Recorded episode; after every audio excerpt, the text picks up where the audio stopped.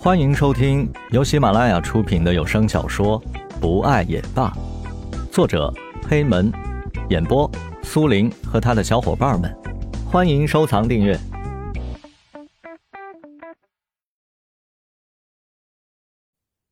第二天，石龙特意准备了一下，希望可以面试成功。面试石龙的公司并不是一家大公司，只是在一座写字楼里。租了一个楼层儿，刚从电梯出来，便有一个中年人迎了过来。“哎，您就是石董的公子吧？嗨，我是这家公司的总经理李成国。”说着，这个中年人便伸出手和石龙握手。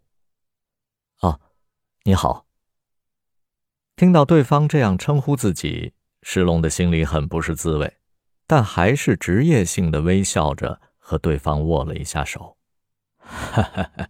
您能来我们公司就职，真是让我们全体员工受宠若惊啊！哎，来来来，您跟着我走就行，我给您介绍介绍我们公司。说着话，李成国微弓着腰，在他的斜前方为他带路，做足了一副恭维的姿态。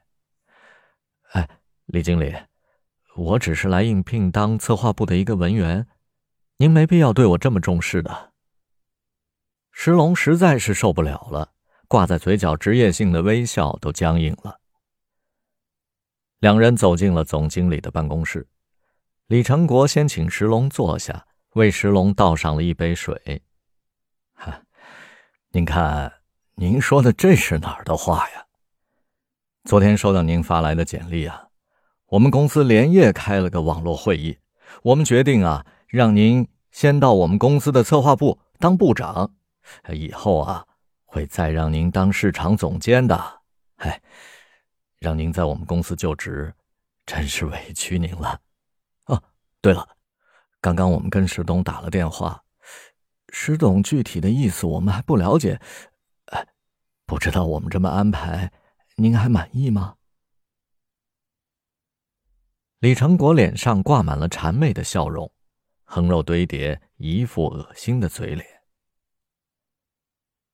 石龙沉默了，看来自己的家世背景会让他很难找到锻炼自己、磨练自己的真正机会。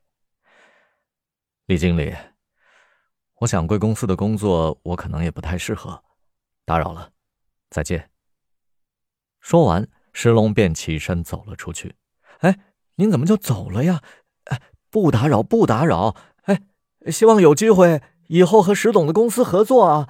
您慢走，慢走。李成国继续谄媚道：“石龙径直走了出去，把门狠狠的关上，把李成国趋炎附势的恶心嘴脸也关在了里面。”石龙越想越气，他觉得事情变得很棘手，这样下去的话，他想有一番作为的梦想就落空了。不行，这绝对不行。于是。石龙来到了爸爸的办公室，敲了一下门。他推门进去，正巧董事长石龙的父亲正在办公。爸，石龙叫了一声，走过去，坐在了爸爸的面前。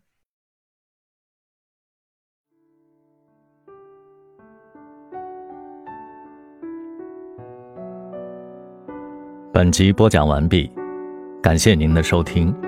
我们下集再见。